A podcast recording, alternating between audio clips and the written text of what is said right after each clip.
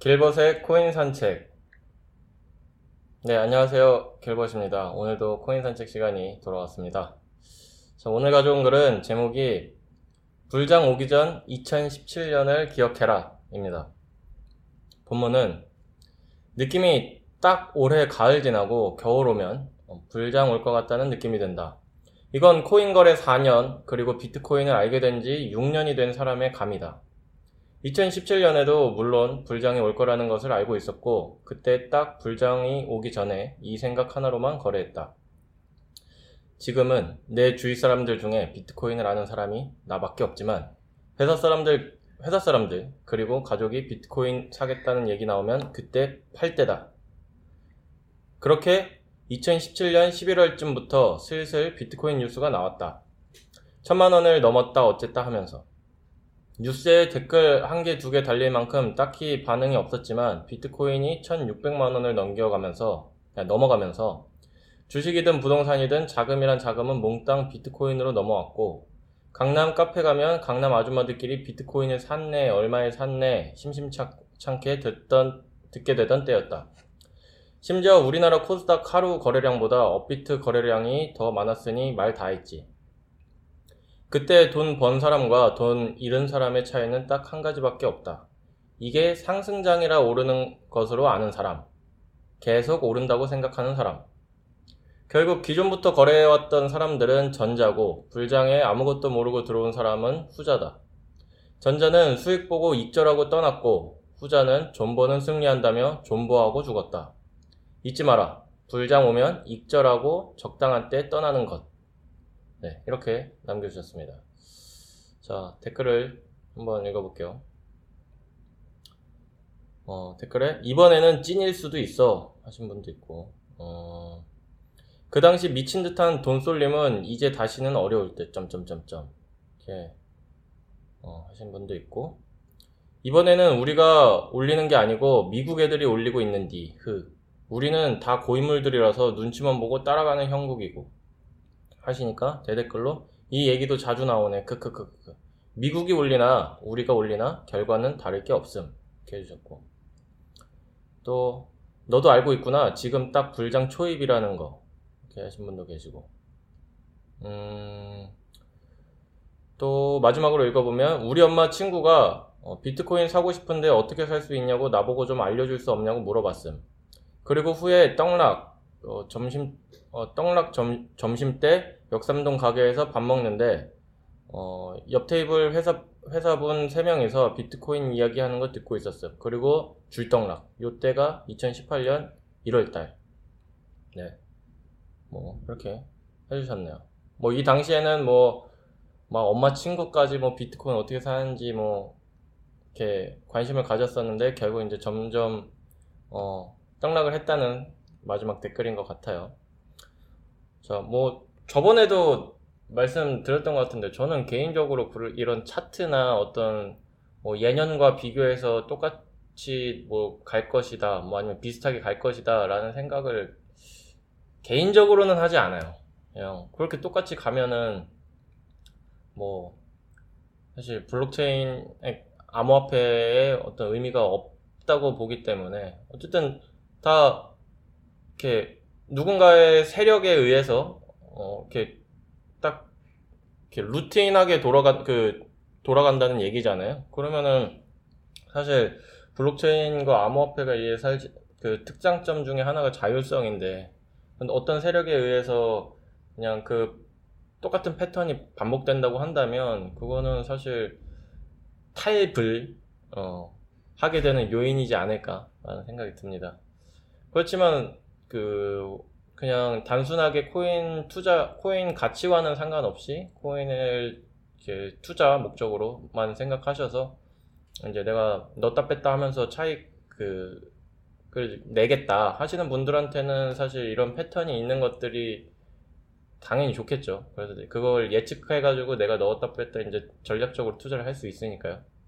뭐 그분들이 나쁘다고는 생각하지 않아요. 나쁘다고 생각하지는 않지만 어쨌든 제가 생각하는 이상적인 모습은 아니다. 그렇기 때문에 어, 저는 2017년의 불장을 뭐 떠올려라 이런 말씀은 드리고 싶지 않아요. 그냥 뭐 과거는 과거일 뿐 현재는 또 현재에 맞춰서 어, 우리가 어, 관심 있게 지켜보는 게 낫지 않나 그렇게 생각을 해봅니다. 자 오늘의 코인 산책은 여기서 마치도록 하겠습니다. 다음 주에도 알찬 커뮤니티를 가지고 돌아오도록 할게요. 들어주셔서 감사합니다. 네,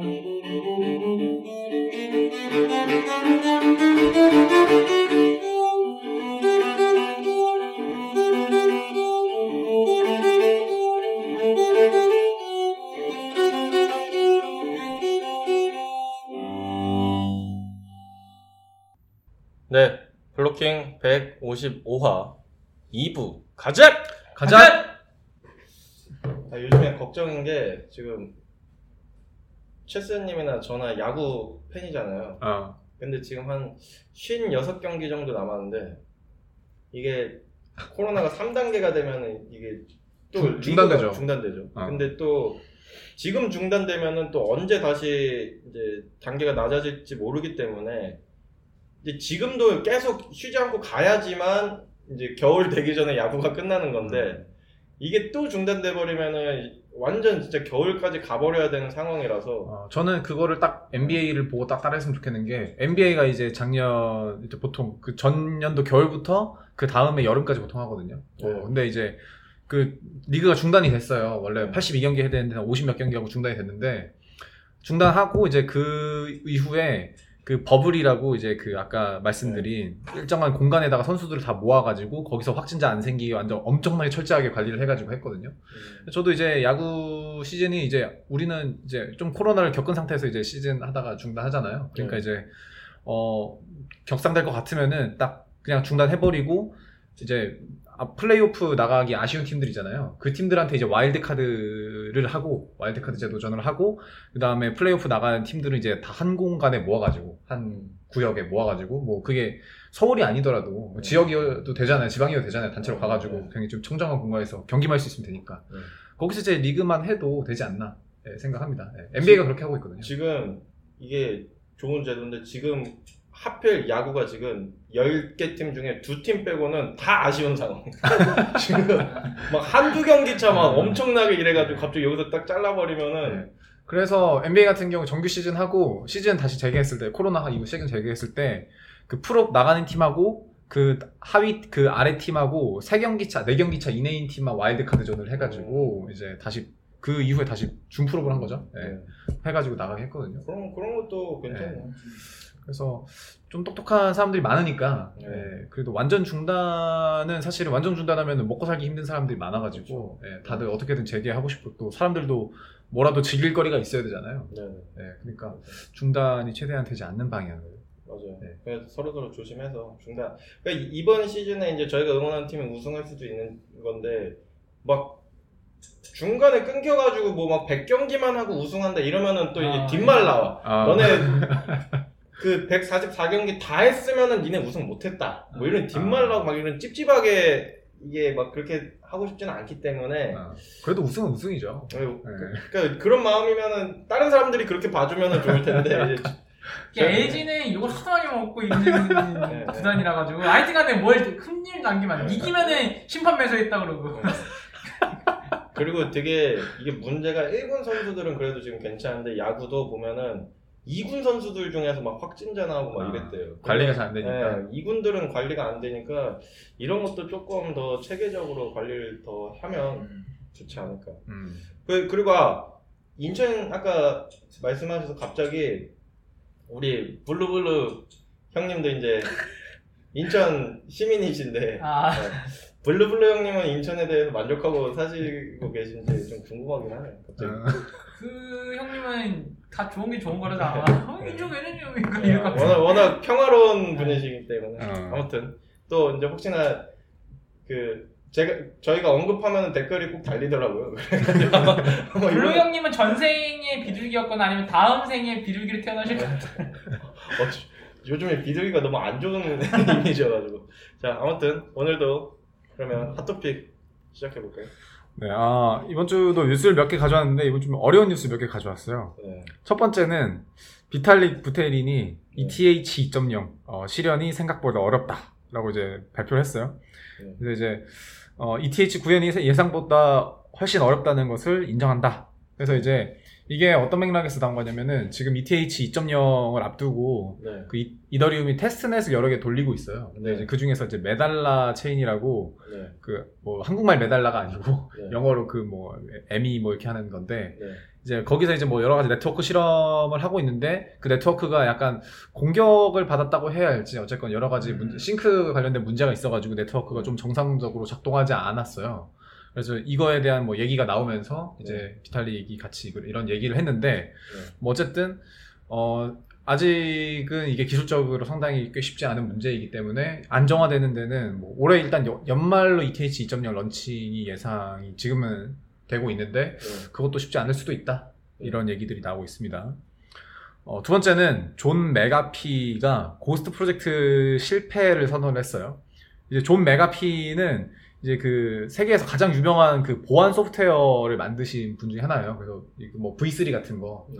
를 만드신 분 중에서 가장 유명한 개발자인데 이분이 이제 런칭한 프로젝트 중에 하나가 이제 어, 고스트라고 약간 그 예전에 피백스 아시죠? 피백스라고 그 다크코인 계열, 다크코인 뭐 security 코인 계열 이런 음. 이런 건데 피백스랑 비슷한 거였는데 이제 이분이 근래 한 며칠 전에 이제 아 우리 팀은 이 프로젝트를 진행할 능력이 없다. 고스트는 실패했다 해가지고 완전 히 실패를 선언하셔가지고 이 프로젝트 중단을 선언을 하셨습니다. 그래가지고 고스트는 피백스와 대시의 포크 버전이고 우리는 더 이상 할 능력이 없다. 그래가지고 인정을 하셔가지고 혼자 안타깝게도 그 세계 최고의 개발자님도 잘 안 되시는 것들이 있다. 음. 네, 요 정도 전달을 해드릴 거고요.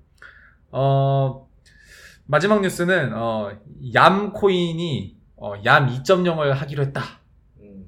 라는 뉴스를 이제 가지고 왔는데 이제 오늘의 2부 주제여서 이제 이거를 가지고 한번 얘기를 해보려고 해서 네. 2부 주제는 얌코인 2.0 네. 그래서 간단히 이제 말씀드리면은 얌코인이라는 프로젝트가 이제 지난달에 런칭을 했어요. 7월 중순쯤에 런칭을 했는데 이 얌코인이라는 프로젝트가 어떤 프로젝트냐면은 저희가 예전에 컴파운드라고 이제 그런 DeFi 프로젝트를 한번 소개해드린 적이 있는데 이제 유저들이 이제 이 DeFi 플랫폼에다가 뭐 BTC 아니면 ETH 같은 거를 예치를 해놓으면 거기서 이제 이자를 받고 뭐 이제 이런 약- 약간 약간 DeFi 플랫폼이에요. 네.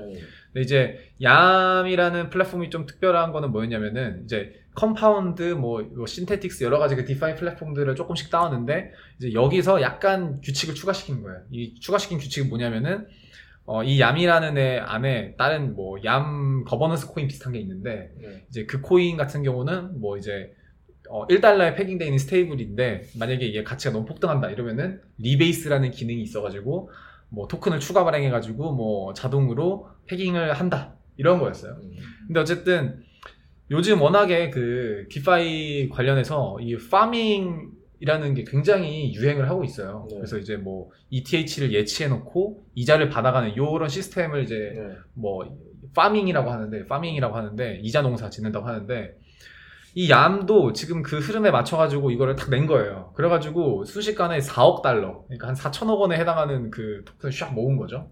그래가지고 이제 런칭을 딱 했는데 그 아까 1달러에 패킹했다고 한 게 순식간에 뭐 백몇 달씩 백몇십 달러 이렇게 간 거예요. 네. 근데 그 아까 이제 그, 그 올라갔으면은 이제 1달러에 패킹 되려면 토큰을 계속 뭐 추가 발행하든가 이렇게 해야 돼- 네. 한다고 말씀드렸잖아요. 근데 네. 추가 발행이 안 된 거죠.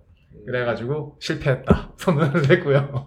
그래서 이제 실패했다 얘기를 하고 네. 2.0을 하겠다 이렇게 얘기를 한 거예요. 음. 그래서 이제 일단 status는 그렇게 말씀드렸고 네. 그래서 이제 그런 상황을 이제 제가 보고 이제 얌을 이제 좀 더 살펴봤어요. 네. 살펴봤는데 이 얌 프로젝트 제가 이제 보면은 엄청나게 뭐가 많이 있잖아요. 왜냐면 이 프로젝트 길게 진행한 게 아니고 약 한 달짜리 정도밖에 안 됐어요. 뭐 네. 소스 개발하고 이런 게. 네. 그래가지고 이제 거기 깃허브라든지 거기 소스를 살펴보면은 이제 어떻게 돼 있냐면은 어 우리가 이거 원래 한 10 day 프로젝트 한 10일짜리 프로젝트였다. 그래가지고 이제 소스 막상 딱 올라온 거 보면은 한 30일 안 되게 그러니까 제가 이제 녹음 날 기준 녹음 전날 기준으로 30일 정도 안 돼요 개발한 게 네. 그리고 이제 거기 안에 이제 코드 같은 거 살펴보면은 다른 프로젝트 소스 코드 따왔다고 이제 말했으니까 거의 따왔고 바꾼 것도 얼마 안 돼요. 그리고 이제 어 뭐 거기에 audit을 받았냐 했을 때는 audit 란에 딱 뭐를 쓰면 none이라고 딱 써 있어요. 안 받았다. 그리고 우리가 이제 여러 가지 시나리오 충분히 검증했고 음. 뭐 이렇게 써 있어요. 근데 런칭하자 하, 런치 뭐 우리는 뭐 그래서 뭐 근데 우리도 여러 가지 테스트 했으니까 괜찮을 거다 했는데 런칭 하루 만에 버그가 생겨가지고 음. 사람들이 이제 전부 다 이제 어 별로 안 좋은 프로젝트에 투자한 상황이 됐다. 네. 그래서 신뢰성이 바닥에 떨어졌는데 이제 제가 여기서 하고 싶은 말은 뭐냐면은 어 지금 얌을 비롯해서 이 DeFi scene에서 가장 그 hot한 게 올해 2020년에 가장 hot한 게 이제 말씀드렸듯이 farming이에요. 그래서 이 farming 이자 농사 짓는 거에 대해서 굉장히 사람들이 많이 몰리고 있고 모든 프로젝트 약간 DeFi 프로젝트들이 다 지금 그 뭐 지난번 예전에 유행했던 staking 해가지고 뭐 하는 거 있잖아요. 네. staking staking하고 조금 다른 게 staking 그냥 넣어놓고 이제 끝인데 farming 같은 경우에는 뭐 거기서 이제 넣고 뭐 대출하고 borrow하고 뭐, 뭐 넣고 이런 거에 전부 다 대해서 뭐 이제 이자를 뭐 더 주고 하거든요.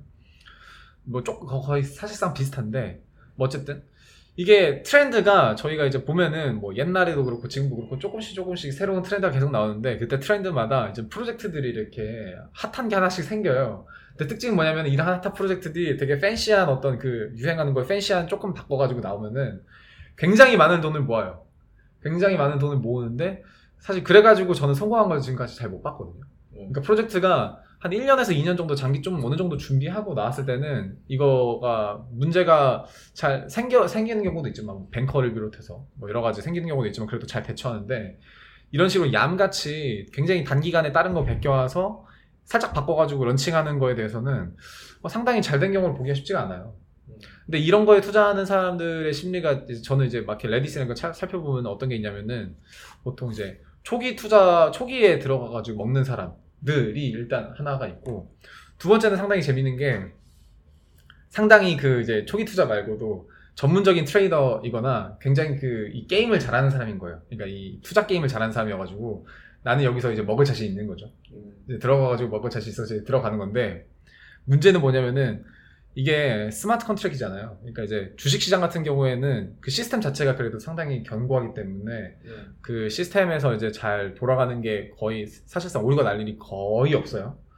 근데 이 smart contract 시스템은 아직 그 생긴 지 얼마 안 되기 때문에 시스템 자체가 문제가 생길 일이 충분히 많기 때문에 그런 어떤 굉장히 그 aggressive한 마인드를 가지신 분들도 이거에 대해서 충분히 주의를 가지실 필요가 있다. 그러니까 아까 말씀드린 rebase 시스템이 뭐 어쩌고저쩌고 해서 굉장히 뭐 사람들이 많이 그거에 대해서 동조를 했기 때문에 많은 투자가 들어간 거였죠. 근데 rebase 시스템 자체가 작동하지 않아 버리면은 DeFi에서는 그게 그- 그냥 다 문제가 생기는 거예요. 그러니까 이제 그런 기술적인 부분들에 대해서도 이거 아직 주식시장에 비해서는 훨씬 좀 덜 성숙했기 때문에 어, 충분한 어떤 그 고민을 가지고 들어가면 좋겠다. 음. 그래서 이제 한번 가져왔습니다. 네. 이게 그 야, 이게 저는 들으면서 이게 1달러 패깅인데 이제 1달 그좀 패깅 1달러가 붕괴되면 뭐 추가 발행을 통해서 안정화 시키겠다 뭐 이렇게 돼 있는데 근데 그거는 1달러보다 올랐을 때는 그게 가능한데 그럼 1달러보다 떨어졌을 때는 어떻게 거기서도 뭐 이제 뭐 rebase 자동으로 줄일 수도 있다 뭐 이렇게 얘기를 해요. burning 시키는 거예요? 그, 뭐 burning 뭐 burning도 있고 여러 가지가 있거든요. 뭐 저도 이제 그 전체 기능을 살펴보지 않아서 모르겠는데 일단은 추가 발행 돼야 되는데 안 된 거고 거기에 이제 뭐 얌이 뭐 얘기한 거는 그 rebase 안에 어떤 그 제공하는 여러 가지 mining 그러니까 네. liquidity mining이라고 해요 요즘은 그래서 유동성 채굴 뭐 이렇게 해가지고 예전에 뭐 그러니까 요즘 DeFi의 특징들이 뭐냐면은 항상 거래소들이 고민했던 게 market making 어떻게 할 거냐 이거잖아요. 그러니까 그 market making을 해주면은 reward를 주겠다 이거를 이제 예전에는 그게 staking이라는 단어였고 요즘은 이제 뭐 farming이라는 단어로 이제 약간 변형돼서 이제 나오는 건데 근데 어쨌든 그 기능 자체가 작동하지 않았기 때문에 네, 아마 아마 소각을 하겠죠. 예. 네. 네. 좀 이렇게 뭔가 딱 들었을 때는 어뭐 그렇게 운영되면은 뭐 해결되겠네 싶다가도 계속 생각해 보면은 어 이게 어떻게 하겠다는 건지 딱 감이 안 오, 제대로 안 오기도 하고 음. 이게 이거 아까 그 비탈릭이 얘기한 아, 이더리움 2.0 잘 안 된다. 근데 저는 비탈릭은 진짜 신뢰해요. 정말 좋은 사람이라고 생각해요. 그 그리고 블록체인에 대해서 정말 진정성 있는 사람이라고 생각을 해요. 이 DeFi라고 하는 거를 좀 잘 생각해야 되는 게 이 DeFi는 지금 현재 커지면 커질수록 비트코인 이더리움의 독이 되는 프로젝트예요. 음. 왜 그러냐면은 오히려 이더리움에 대한 신뢰도를 더 하락시킬 수가 있어요. 잘 생각해 보면은 지금 어떤 수준이냐면 블록체인이 비트코인에서는 이제 그 자산을 이제 발행 발행해서 전송을 하는데 이제 그 한 번 컨펌 받는데 10분 정도의 시간이 걸려요. 그리고 초당 7건 정도의 거래 처리를 안전하게 할 수 있는 게 이제 지금 현재 비트코인에서 가장 큰 검증인 거고 이더리움은 그거보다는 이제 초당 뭐 15초 정도의 거래를 처리를 하는데 거기에 이제 계약 조건을 넣을 수 있는 정도로 해서 지금 이더리움이 이 정도로 잡힌 게 지금 현재 블록체인의 그 검증된 안정성의 그 척도예요. 네. 그럼 뭐냐면은 여기서 우리가 그 어떤 어, 뭐가 필요하고 어떤 쪽으로 나아가야 되는지 논의를 계속 하면서 가야 되는데 이 디파이는 사실 금융이면은 이 거래 처리를 엄청나게 많이 해야 한단 말이에요. 그러니까 지금 비탈릭이 이더리움 2.0 어떻게 지금 좀 하려고 좀 고민 중인데 거기다 자꾸 그냥 디파이 해가지고 막 이거 지- 코인 발행해가지고 막 뒤흔들고 막 이러다 보니까 그러니까 사실은 이더리움을 개발한 사람이 아니라 보유하는 사람 입장에서는 호재일 수 있죠. 그만큼 트래픽이 늘어나니까. 하지만은 장기적으로 봤을 때는 그거 손해라는 말이에요. 왜냐면은 이더리움에서 지금 고민하고 있는 이- 이더리움의 지금 수준이랑 DeFi 하는 사람들이 막 trading 해가지고 막 돈막 벌고 하는 거랑은 괴리감이 상당히 커요. 그게 뭐냐면은 주식 투자자랑 스타트업 개발자랑은 완전 다르잖아요. 그러니까 외부의 입장에서는 빨리빨리 좀 해가지고 뭐 이것도 붙이고 저것도 붙이고 해가지고 막 매출 막 올리고 이렇게 해야 되잖아. 근데 실질적으로 내부에서 보면은 아 이런 문제 있고 저런 문제 있고 이거를 좀 해결해야 되는데 그걸 지금 어떻게 다 이렇게 되는 시각 차이가 있는데 그러니까 사실은 그 비트코인이나 이더리움도 상당히 그 장기간으로 좀 보면서 차근차근히 해결해 나가야 될 문제라고 봐요. 그래서 저는 이더리움 2.0이 완성됐다고 하면 더 신뢰가 안, 안 갔어요. 근데 비탈릭은 진짜 솔직하더라고. 아, 잘안 된다. 어렵다. 이런 얘기를 하는, 하는 거예요. 근데 외부 입장에서는 아, 손절. 막 이러면서 빠져나가겠지. 하지만은 저는 그렇다고 아니 이 빗달리기 2.0을 포기하겠다는 건 아니잖아요. 네. 잘 안 된다는 그러니까 거죠. 이제 그런 거- 그런 그러니까 뭐 야미든 뭐든 디파이도 사실은 지금 이더리움 상에서 구현할 수 있는 게 뭐가 될 것인가를 계속 고민해야지 이더리움이 발전해 나가는데 아니 플랫폼 만드는 사람은 저기 때려 막 머리 아파 죽겠는데 막 이- 옆에서는 여기 돈 벌려고 이게 가, 가져다가 막 이거 하고 막 하니까 사람들이 야만 공격하는 게 아니라 이더리움도 같이 공격하는 거예요 이게 그러다 그렇죠. 보니까 생태계 전반적으로 이게 신뢰도가 하락되는 게 거기 그 괴리가 투자자의 관점과 개발자의 관점 이게 좀 그 분리를 좀 시켜야 돼요. 그래서 좀 그런 사람들은 주민 블록체인 좀 보면서 이제 그거 안 하기로 했는데 왜 자꾸 그래? 네, 아니 아니 그러니까 말이 나와가지고 네. 자연스 자연스러운 거예요. 그러니까 이게 그 아니 이분 자꾸 맨날 책 판매량 검색하는데 뒷광 뒷광고 뒷광고. 지금 난이 뒷광고는 알지. 이거 그러니까 돈을 받는 게 아니니까. 그래서 블록체인의 그 규칙에 대해서 좀 사람들이 이해를 해야 돼. 왜 이렇게 DeFi를 수용하기가 어려운지. 그, 시- 그 책에서 나온 놀이터 그걸로 해가지고 좀 이렇게 가야 되는 거예요, 이게. 그래, 이해가 될 거예요.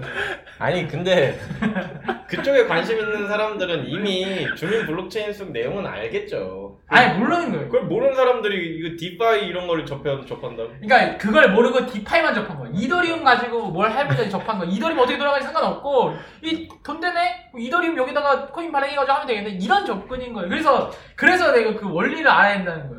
맞아요. 네, 뭐 맞는 말씀이죠. 뭐 어쨌든 사실 디파이 같은 경우도 이제 막 그 막 이제 논의가 활발하게 이루어지고 있는 그런 이제 서비스라고 할까요? 뭐 그런 거니까 사실 뭔가 빈틈이 많죠. 많, 많기 때문에 우리가 좀 너무 섣불리 그러니까 작동 원리 주민 블록체인을 통해서 작동 원리를 먼저 알고 난 다음에 이게 이건 사실 그거에 대해서 고민할 수 있는 사람들은 뭐, 그 주민 블록체인 이해 못한 사람은 솔직히 하면 안 돼요. 그러니까 왜 그러 이게 진짜 그러니까 막 아 은행 은행 그런 거 막연하게 은행 생태계 생각해가지고 막 이렇게 이렇게 하면 이것도 되겠지라고 막연하게 생각할 게 아니라 진짜로 그 이 은행 그 시스템은 이런데 블록체인 작동 원리는 이렇구나. 그래서 이게 좀 이런 차이가 있고 뭐 이런 공통점이 있구나. 그럼 이걸 좀 바꿔봐야겠네. 뭐 요- 이렇게 논의를 하지 않으면은 절대 성공할 수 없는. 그리고 말씀하시는 것처럼 이제 이렇게 은행 금융이라는 게 사실 생각보다 되게 처리되는 것들도 많고 되게 엄청 그 거대한 서비스인데 이거를 블록체인으로 할 수 있는지 여부도 꼼꼼하게 검토해야 돼. 예전에 블록체인이랑 게임이랑 접목시키는 거 했다가 지금 다 없어졌잖아요. 어. 그러니까 게임을 블- 블록체인으로 못 돌려 서버를 메인 서버를 블록체인으로는 못 돌려. 그렇기 때문에 그러려면 성능이 엄청 빨라야 되는데 사실 지금의 어떤 서버 아마존이나 이런데 서버들도 이렇게까지 오기까지의 인- 그 시간이 걸렸죠. 시간이 엄청 걸렸는데 지금 나온 지 얼마 안 된 블록체인으로 어떻게 지금의 이 어마어마한 게임들을 다 돌리겠습니까? 안 되는데 그냥 자꾸 막연하게 어 보상 게임에도 아이템 있잖아. 뭐 이런 거 있- 있으니까 뭐 로그 같은 거 다 블록체인으로 찍으면 되겠네.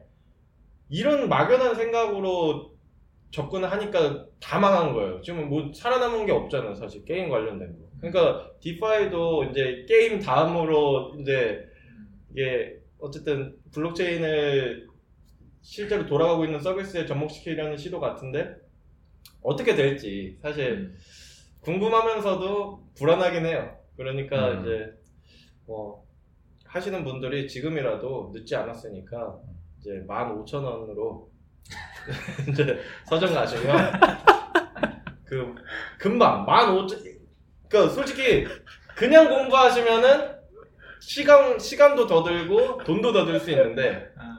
15,000원만 투자하셔서 그냥 작은 책 한 권 아, 일주일도 안 걸려 읽는데 이분은 근데 항상 내가 욕하면은 자기가 더 자세하게 아니 욕 먹을까봐 제가 다 더더 하는 거예요 앞, 아, 앞장서서 오케이. 내가 총알받이 오케이. 하겠다 아. 그래서 아무튼 이렇게 하시면 더 DeFi 그 연구하시는데 도움이 될 것 같습니다 자 그럼 한 줄로 평 DeFi 들어가 후보 업체 어이 날로 먹는데 어. 저는 DeFi가 DeFi가 되지 말았으면 좋겠다 아, 네. 어, 훌륭한데요. 어. 어, 그래도 실패를 선언했다는 것 자체가 대단한 용기다. 음, 네 맞아요 실패를 인정할 줄 아는 게 진짜 그것도 미덕 중에 하나인 것 네, 같아요 맞아요. 네, 그 실패가 나쁜 거 아니에요. 그걸 발판 삼아서 더 바꿔서 개선해 나가면 좋은 건데 실패했는데 안 했다고 자꾸 우기면서 끌고 가는 게 더 구질구질하고 좀 그런 건 멋없는 거니까 아무튼 저도 기린 씨의 한줄 논평에 공감합니다. 자 그러면 어, 오늘 오늘의 블로킹 155화는 여기서 마치도록 하고요. 다음 주에도 체스님과 기린님이 또 가져오신 주제들로 또 얘기 알찬 블록체인 암호화폐 얘기 나눠보도록 하겠습니다. 들어주셔서 감사합니다. 두 분 고생하셨습니다. 감사합니다. 감사합니다.